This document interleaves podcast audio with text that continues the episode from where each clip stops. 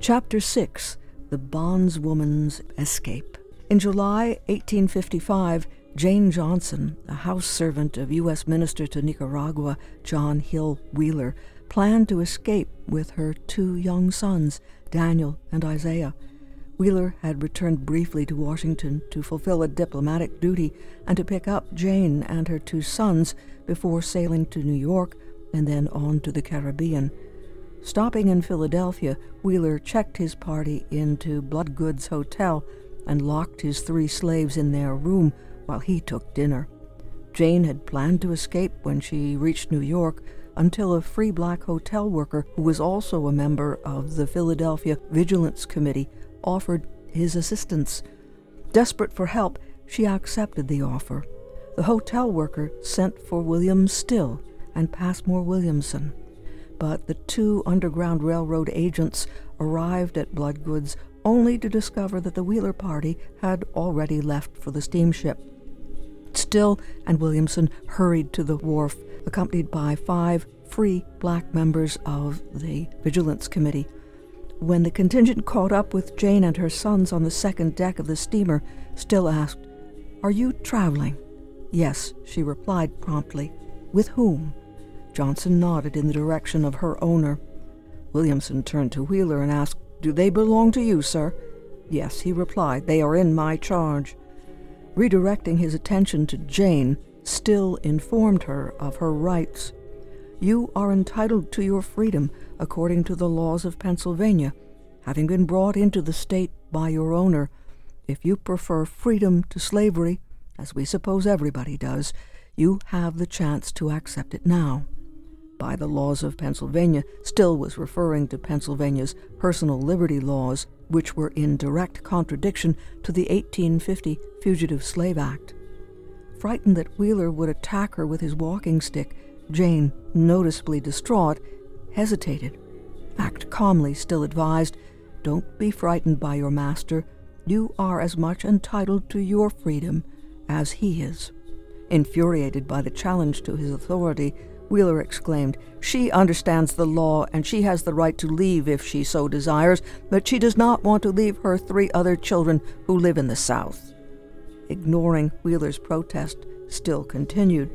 Judges have time and time again decided cases in this city and state similar to yours in favor of freedom, he said. Of course, if you want to remain a slave with your master, we cannot force you to leave. We only want to make you sensible of your rights. Remember, if you lose this chance, you may never get another. Emboldened by Still's words, Jane regained her confidence. I am not free, she said firmly. I want my freedom, but he holds me. She belongs to me, cried Wheeler. I intend to free her in time, but until then she is my property. I've always wanted my freedom, said Jane sternly taking hold of Still's arm with one hand and beckoning her sons to her side with the other. A crowd had gathered. Many onlookers appeared to sympathize with Jane Johnson, while only one man, presumably a slaveholder, supported Wheeler. When Still began to escort the Johnsons toward the stairway leading to the deck below, Wheeler rushed them. Williamson, with the assistance of the two Vigilance Committee members, restrained the slaveholder. William Still guided Jane and her sons down Delaware Avenue to Dock Street and then on to Front Street, where they procured a carriage which would take them to one of the city's safe houses before their journey to Canada. Jane could not have been happier. For the first time in her life, she felt free. Words from William Still, The Underground Railroad and the Angel at Philadelphia by William C. Kashatus, the first major biography of the free black abolitionist William Still, who coordinated the East Line of the Underground Railroad in Philadelphia, recently issued by the University of Notre Dame Press. Dr. Kashatus holds a doctorate in history education from the University of Pennsylvania. He curated Just Over the Line, Chester County and the Underground Railroad, which won the American Association of Historical Society and Museums Award of Merit. He is author or co author of 30 books, including Harriet Tubman, a biography, and In Pursuit of Freedom Teaching the Underground Railroad. Dr. Kashatus has taught at the University of Pennsylvania's Graduate School of Education and in the history departments of West Chester University and Luzerne County Community College in Nanticoke. His family has roots here in northeastern Pennsylvania. William Kashatus paid a visit to the WVIA studios to talk with us about William Still and how he was drawn to the project. In 1998, I left independent education and began working at the Chester County Historical Society, which is one of the largest regional historical societies in, in the Commonwealth of Pennsylvania. And since Chester County lies just north of the Mason Dixon line, which was the dividing line between the free states and the slave states in the 19th century, the county was a battleground between pro slavery and anti slavery elements. So, Chester County's history, in many respects, is the history of the 19th century and the history of abolitionism. So, it was inevitable that I was going to do an exhibit on that. That particular county was very important on what we call the eastern line of the Underground Railroad. There are two lines. One is the western line, which comes up through Kentucky, Ohio, and then into Michigan and Canada. The eastern line comes up through uh, North Carolina, Virginia, Maryland, Delaware, and into Pennsylvania. Wilmington, Delaware was like a magnet for fugitive slaves because it was the northernmost city in a slave state. Thomas Scattergood, a Quaker uh, hardware store owner, was the point man for William Still in Wilmington, Delaware. And since he had a lot of extended Quaker family members in Chester County, he would secret them over the Mason Dixon line into Chester County, and then they would be taken into Philadelphia to William Still.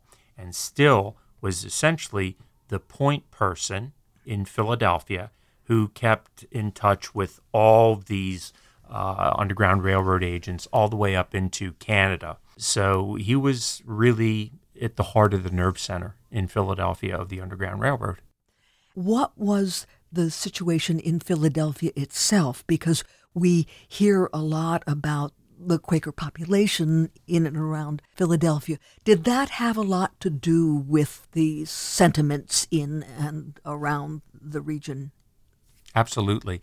William Still was a free black abolitionist, and he was the son of former slaves. It is no coincidence that he ended up in Philadelphia in the 1850s. Philadelphia had the largest free black population in the country with 20,000 free black residents and a population of about a quarter million. By the time we hit 1890, the population doubles to 40,000 and a total population of about 1.1 million. So you have many free blacks and former slaves that escape and assimilate into the free black population of Philadelphia. The Quakers historically were known as abolitionists. The very first anti slavery protest in North America was written by the Germantown Friends of Philadelphia in 1688. And Quakers remained active as a religious body up until 1776, when Philadelphia Yearly Meeting, the governing body of the Society of Friends, really as a measure of purifying their religious body from the sin of slavery, made it a cause for any Quaker to own slaves. Before that time, there were a lot of Quaker merchants who were making a lot of money on the slave trade. But after Philadelphia Yearly Meeting makes this discipline in 1776, Society of Friends washes their hands of the issue and they no longer are involved in it. However, individual friends like John Woolman, Benjamin Lay, Lucretia Mott continued to take that anti slavery crusade into the larger non Quaker society. They started the Pennsylvania Anti Slavery Society in 1837, a largely Quaker founded and Quaker operated society. And they employed William Still in um, 1847. They employed him as a mail clerk and a janitor. Still very quickly proved his responsibleness and his passion for their wider causes. And they made him the secretary of a uh, committee, the Philadelphia Vigilance Committee, in 1852, that was to gather intelligence on any escaping slaves coming through the city of Philadelphia. And it is here where Still begins his interviews of these runaway slaves. They're out there scouting to see who is a strange white person in a hotel who might be coming on a slave search, right? Correct. You open the book in such a moving way. What are the chances that William Still is going to be across the table from an escaped slave who turns out to be a long lost relative? Right. In August of 1850, a free black man by the name of Peter Friedman walks into the Pennsylvania Anti Slavery Society offices in Philadelphia, and William Still, who is the clerk, greets him and asks him what his business is. And Peter Friedman tells him that he was separated from his mother in slavery. He heard that she came from or traveled up here to Pennsylvania, maybe New Jersey, and he wants to place notices in the African American churches of the city to see if anybody knows of his mother, a woman by the name of Sidney. And as they continue to talk, there are many similarities in the story of this Sidney and William Still's mother, Charity Still. Well, after about 20 minutes, Still realizes that this is, in fact, one of the brothers he never met because he was left in slavery. He does take him home to New Jersey, where his mother is still alive, and they're reunited. And it is that incident in particular that committed William Still to interviewing every single one of the 995 slaves who came under his care for the purpose of reuniting families who were separated in slavery after the 13th Amendment. One of the things we hear over and over as we have more and more discussions about slavery in the United States and the effects of slavery is that wrenching situation of the ripping apart of families. Mm-hmm. William Still was determined, if he could then, to keep a record so that as many people could be reunited. This turns out to be something that is of staggering historic importance, what he did. Absolutely. Absolutely. His book, simply titled The Underground Railroad, first published in 1872, becomes the most authentic source that we have on the Underground Railroad. What do I mean by authentic? By authentic, I mean not only that it is kept by an agent of the Underground Railroad who had a major responsibility, but he documented it and he interviewed every single member of essentially a fixed population. What do I mean by that? Most of the other sources that have been written about the Underground Railroad first are, are written by white Quakers, and many of them are pounding their chests about how proud they are and don't give much credit to the runaways or to the free blacks who were involved. Still gives us that insight that all the blacks that ran away on the Underground Railroad had to be exceptional intellectually to evade capture. The free blacks were sacrificing their own lives because if a slave catcher cannot capture a runaway slave, they would easily kidnap a free black and take, take them and sell them into slavery. The Freedom Papers meant nothing at all. These other sources on the Underground Railroad also discuss random populations of runaways some from Georgia, some from Alabama, some from Florida, some from Virginia. What still gives us is a snapshot into a tri state area where they all came from, meaning Delaware, Virginia, and Maryland. That is tremendously important because it gives us a profile of the kind of slaves that ran away. And going through that, I completed, I'm not going to say I did the database myself because a very dear friend of mine, Jim McGowan, who passed away in 2008, started the database. But he culled through, he began to cull through the 780 pages of William Still's book, and Journal C, which contains another 149 cases of runaways that Still interviewed that never made it into the book for whatever reason. And together, we put together this database of the 995 slaves, ran a multivariate analysis of 20 different variables, and the findings are striking. And I, I want to share them with you because uh, this has rewritten the historiography on the Underground Railroad. The four major differences that I have found between Still's runaways and all the, the historiography that existed on the Underground Railroad is that number one, the historiography stresses that the overwhelming majority of runaways escaped overland and on foot.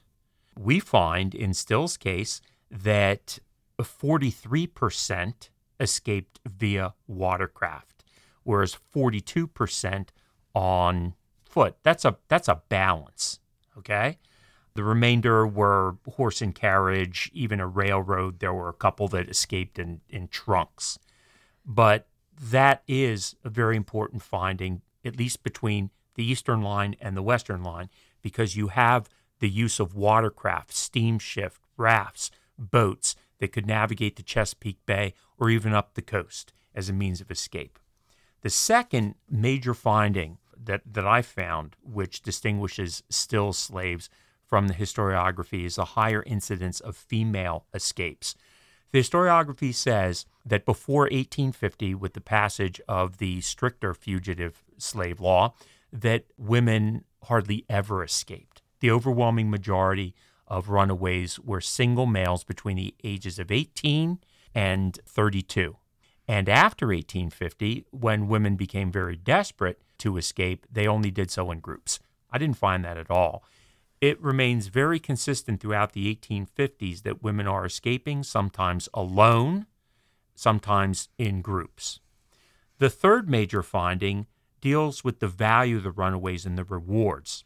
In Still's case, the rewards for his runaways are higher than the 5% of the total value assumed for the slave, which is what the historiography says. So let me explain that. Historiography claims that the rewards for a fugitive is based upon 5% of his total value. Therefore, a slave worth $1,600 in 1860 would bring a maximum reward of just $80. Still's runaways, of the cases we know, had a reward of between 150 and $500. I should say 73% of them had a reward offered between 150 and $500. If you apply that 5% theory to those runaways, those slaves would be worth $3,000 to $10,000 each, which is extremely high, even by that standards of a time. And that just didn't exist. The fourth thing that I found that I think is very significant is the incidence of individual versus group escapes. In Still's runaways, there are many more group escapes than uh, assumed. Again, the historiography says what remains consistent is the high incidence of single male runaways between the ages of 18 and 32. Why? Because these people did not have family ties or very little family ties in bondage. So they had the strength, the fortitude, and no ties to the plantation to escape. Well, what I found is that of the 995 runaways still assisted, 66% escaped in 173 groups of two or more members, compared to 34% who traveled alone. The largest group of these runaways was 28 and consisted of four large families. Five other groups had 10 or more members. 20 additional groups consisted of six to eight runaways, and all of them contained family members. So, what this tells me is that the desire to escape was the desire to keep the family unit together, not to remain in bondage to keep the family unit together. So, just the opposite. Finally, and I think this is statistically significant, although many historians would argue that it is not because of the numbers I'm working with. The historiography, and this deals with the literacy of the runaways, mulatto, versus black. Historiography claims that mulattoes were more prone to be literate than dark complexioned blacks because they were house servants and some were favored by the masters. Some of them were so favored that perhaps the mistress of the plantation taught them how to read. Dark complexion slaves were field hands, and they had very little opportunity to become literate. They would be the ones to run away. That's not what I found. Of the 390 runaways whose skin color is known, of Still's runaways, 74% can be considered black, compared to 26% who were described as mulatto. That's consistent with the historiography, but what's not consistent is the assumption that light skinned slaves were more literate than dark skinned slaves. Of the 69 cases where literacy is known, 36% of the mulattoes were literate compared to 30% of the blacks. That's not an appreciable difference. So I think in all these ways, these findings really challenge significantly the historiography on the Underground Railroad. And other scholars who work on this field in the future will have to address them.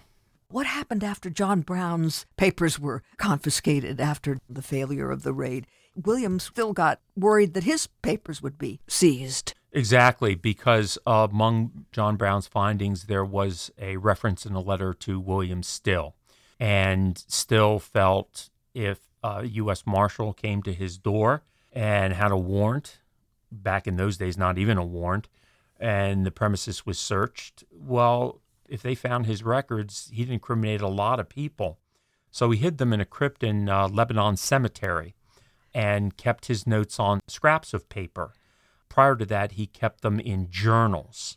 And after a slave would leave, he would take them and hide them in the crypt. This does cause some problems because, as I said, when Still finally in 1872 writes his book on the Underground Railroad, it ends up being a conglomerative pastiche of records.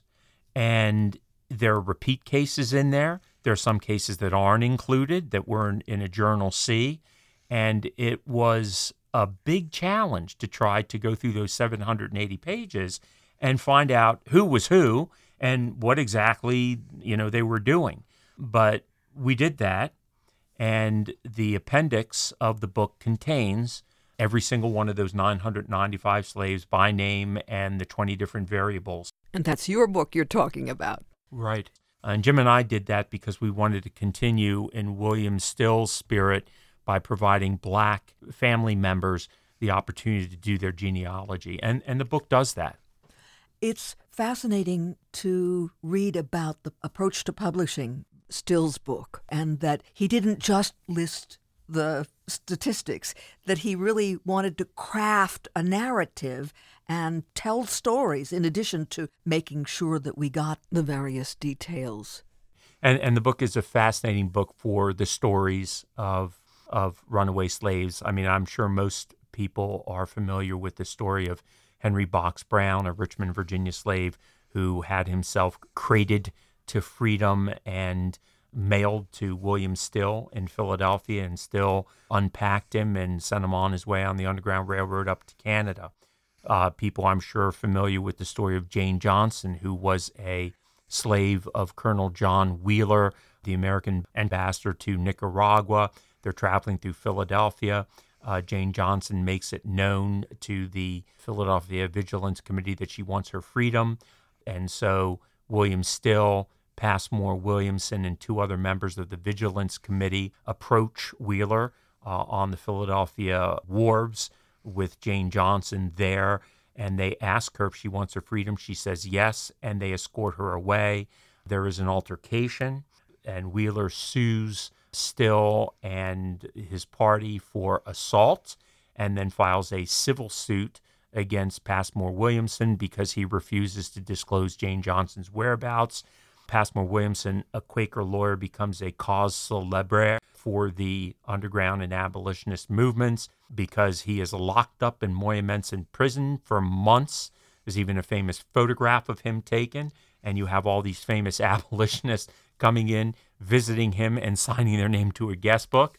But the the escape that is, I think, most telling for me because it really talks about the dangers that were not only confronted by runaways, but also for abolitionists, both black and white, is the tale of Peter Still's wife and children. Peter Still, when he finally met his brother William in 1850, told William that he still had a wife, Vina, and his family in slavery in Alabama, Cotton Plantation, Alabama.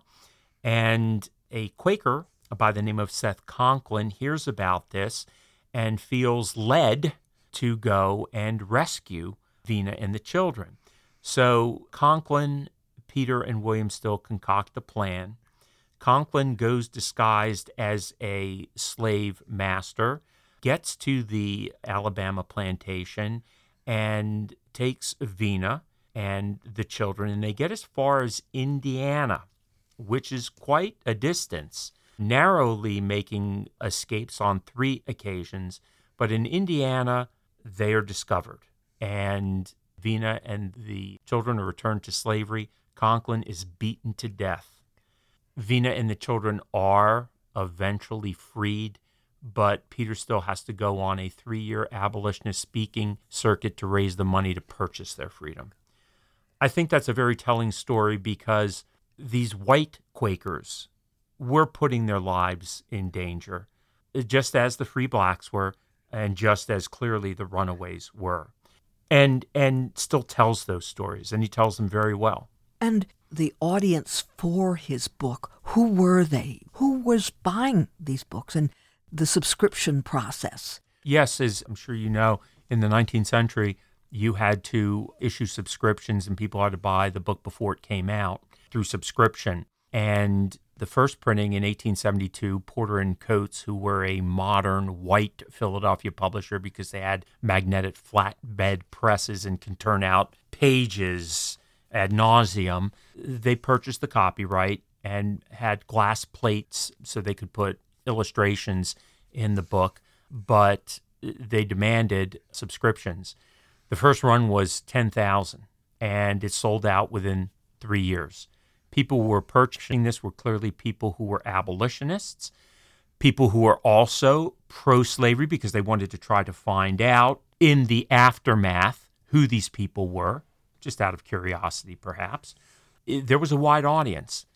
What William still needed to do, however, by 1872 is basically to reclaim his reputation because in the 1860s, after the end of the Civil War and the passage of the 13th Amendment, William Still became a pioneer civil rights activist who based his arguments on moral suasion, not direct confrontation. At the same time, there was a younger group of civil rights pioneers led by Octavius Catto and included Isaiah Wears, Jacob C. White, Fannie Coppin, these young people believed in direct confrontation, and they used that in order to get the streetcars in Philadelphia integrated, a cause that still had been working for since 1859. But Catto's group took all four years to get it accomplished because of direct confrontation, and also to get the black vote back, and in the young generation's case, to vote a Republican ticket basically as gratitude for all everything that radical Republicans did in the previous period. Well, Still was opposed to that because Still, like Frederick Douglass said, we should not become pawns of the Republican Party. We should vote our conscience and we should listen carefully to all the candidates, regardless if they're independent, Democrat, or Republican. Well, all this blows up in October of 1871 in the first mayoral election in Philadelphia where blacks are allowed to vote. Octavius Catto, who is trying to rally the Republican vote from free blacks, is murdered. He's murdered by a white anarchist, but a lot of the black residents blame Still for this, for not defending Catto and the young group of reformers. So Still's reputation took a hit, a bad hit. So, one of the reasons to write his own book was not just to reunite families that were separated in slavery, but was also to show that a black man could write a very good history and disprove the myth of black intellectual superiority, and was also to improve his reputation, which had taken a hit in, in the 1870s and the 1860s.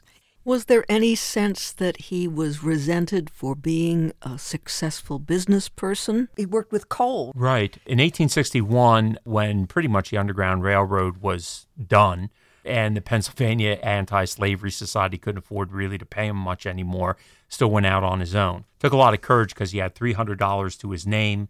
Yes, he had about $2,000 worth of real estate, but he parlayed his $300 into a coal and iron business and with the help of the new technology of the time period, became very prosperous. However, because he was in this conflict with the young generation of civil rights activists, many younger blacks boycotted his businesses. And then they accused him of pandering to whites because only wealthy white people were purchasing his coal and his iron. So again, the the writing of his own book was yet another way to try to say, hey, I was an abolitionist. I did everything I could for the freedom of our people.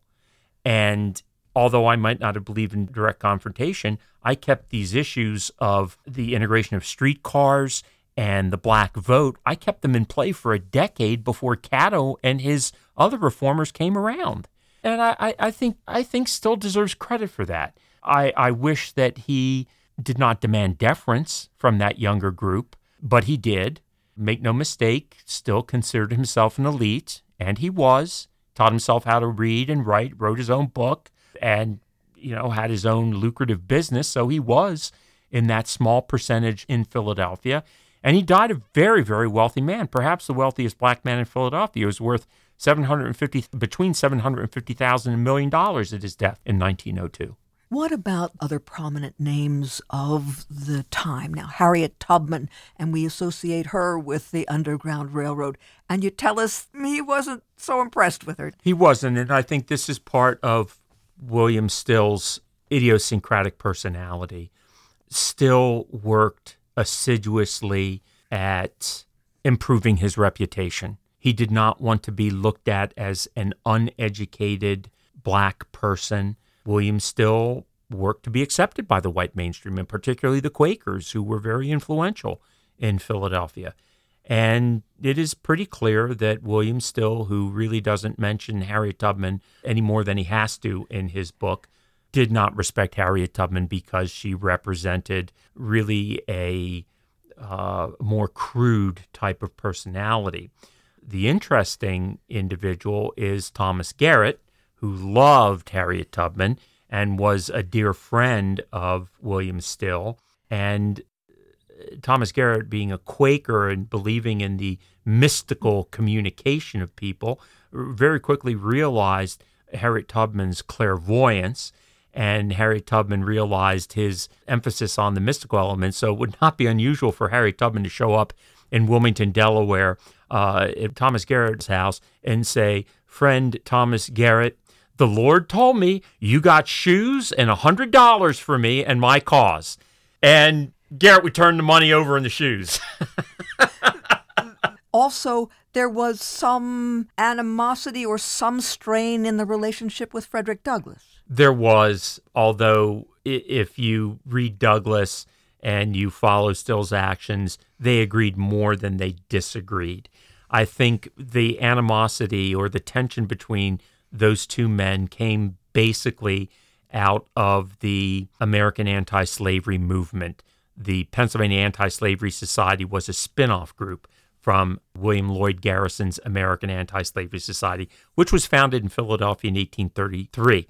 By 1837, the American Anti Slavery Society, which had welcomed blacks into membership, welcomed women. It was the most liberal anti slavery society out there. It did not want to get involved in the political process, however. But by 1837, when the Pennsylvania Anti Slavery Society was founded, William Lloyd Garrison told Frederick Douglass that his input is welcome, but they're not going to have free blacks deciding the policies of the American Anti Slavery Society. And that's when Frederick Douglass quit. And, and, you know, here's William Still who does ingratiate himself within the white abolitionist movement. And there's no real documentary evidence that he tried to bring Frederick Douglass back in. I think he did. I mean, there's some circumstantial evidence that leads me to believe that.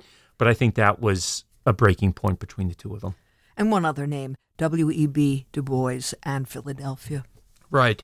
W.E. Du Bois, University of Pennsylvania, hired him to provide the statistical evidence to prove what they believed. And what they believed is that the black people of Philadelphia were the reasons for the crime and the venality that was happening in the city. and he made a study, the seventh ward, where most of the blacks were. It was a very poor section of the city. And he kind of found that it was the effects of slavery and the treatment of whites towards blacks that caused the crime and the venality in Philadelphia. W.E. Du Bois was at odds with Booker T. Washington for his approach to civil rights. Booker T. Washington was more like William Still. We're going to let the courts and Congress handle the civil rights issue. We are going to try to prove ourselves to the white mainstream in our work and in our humanitarianism and in our contributions to society. W.E. Du Bois, on the other hand, was more in line with Octavius Catto, who demanded equal rights and used direct confrontation. That dialectic is a dialectic that we can see throughout African American history. And it started with Catto and Still. It continued in the Niagara movement between Booker T. Washington and W.E.B. Du Bois. And we, we saw it in the 1960s between Malcolm X and uh, the Reverend Dr. Martin Luther King. I dare say we're starting to see it again with blacks who, I know we see it in historical circles with black historians who see no problem with whites like me working on black history and, and join in our efforts and a growing group of younger people who believe that white historians like me have no business writing black history. That disappoints me and concerns me. I was really happy with this. I think Jim McGowan, who was black, would be very happy with this book. And I think we did something that honors William Still. Before we even open your book, we see this handsome portrait of William Still it is a colorized image of William Still in, in the 1870s, and he appears as a very dignified man, which he was, very determined man. And if you understand the history of photography, when a photographer does a portrait, he or she will suggest to the subject that there are a variety of poses that deliver a certain message. In this portrait, William Still is staring directly into the camera lens, full face, not three quarter, full face. And what this tells us is that William Still is a man of integrity. He has nothing to hide. And, and I think it's very accurate, a very accurate portrayal of him. Free at last, free at last, thank God Almighty, we're free at last. Dr. William Kashatus speaking about his study titled William Still, The Underground Railroad, and the Angel at Philadelphia, recently issued by the University of Notre Dame Press. William Still, the free black abolitionist who coordinated the east line of the Underground Railroad, based he was in Philadelphia. Dr. Kashatus holds a doctorate in history education from the University of Pennsylvania he curated Just Over the Line, Chester County and the Underground Railroad, which won the American Association of Historical Society and Museums Award of Merit. He is author or co author of 30 books, including Harriet Tubman, a biography, and In Pursuit of Freedom, Teaching the Underground Railroad. Dr. Kashatus has taught at the University of Pennsylvania's Graduate School of Education and in the history departments of West Chester University and Luzerne County Community College in Nanticoke. His family has roots here in northeastern Pennsylvania. For more information on the web, undpress.nd.edu. And those UND letters are for the University of Notre Dame. So undpress.nd.edu. The book is titled William Still the Underground Railroad and The Angel at Philadelphia by William C. Kashatus, and Kashatus is spelled K A S H A T U S.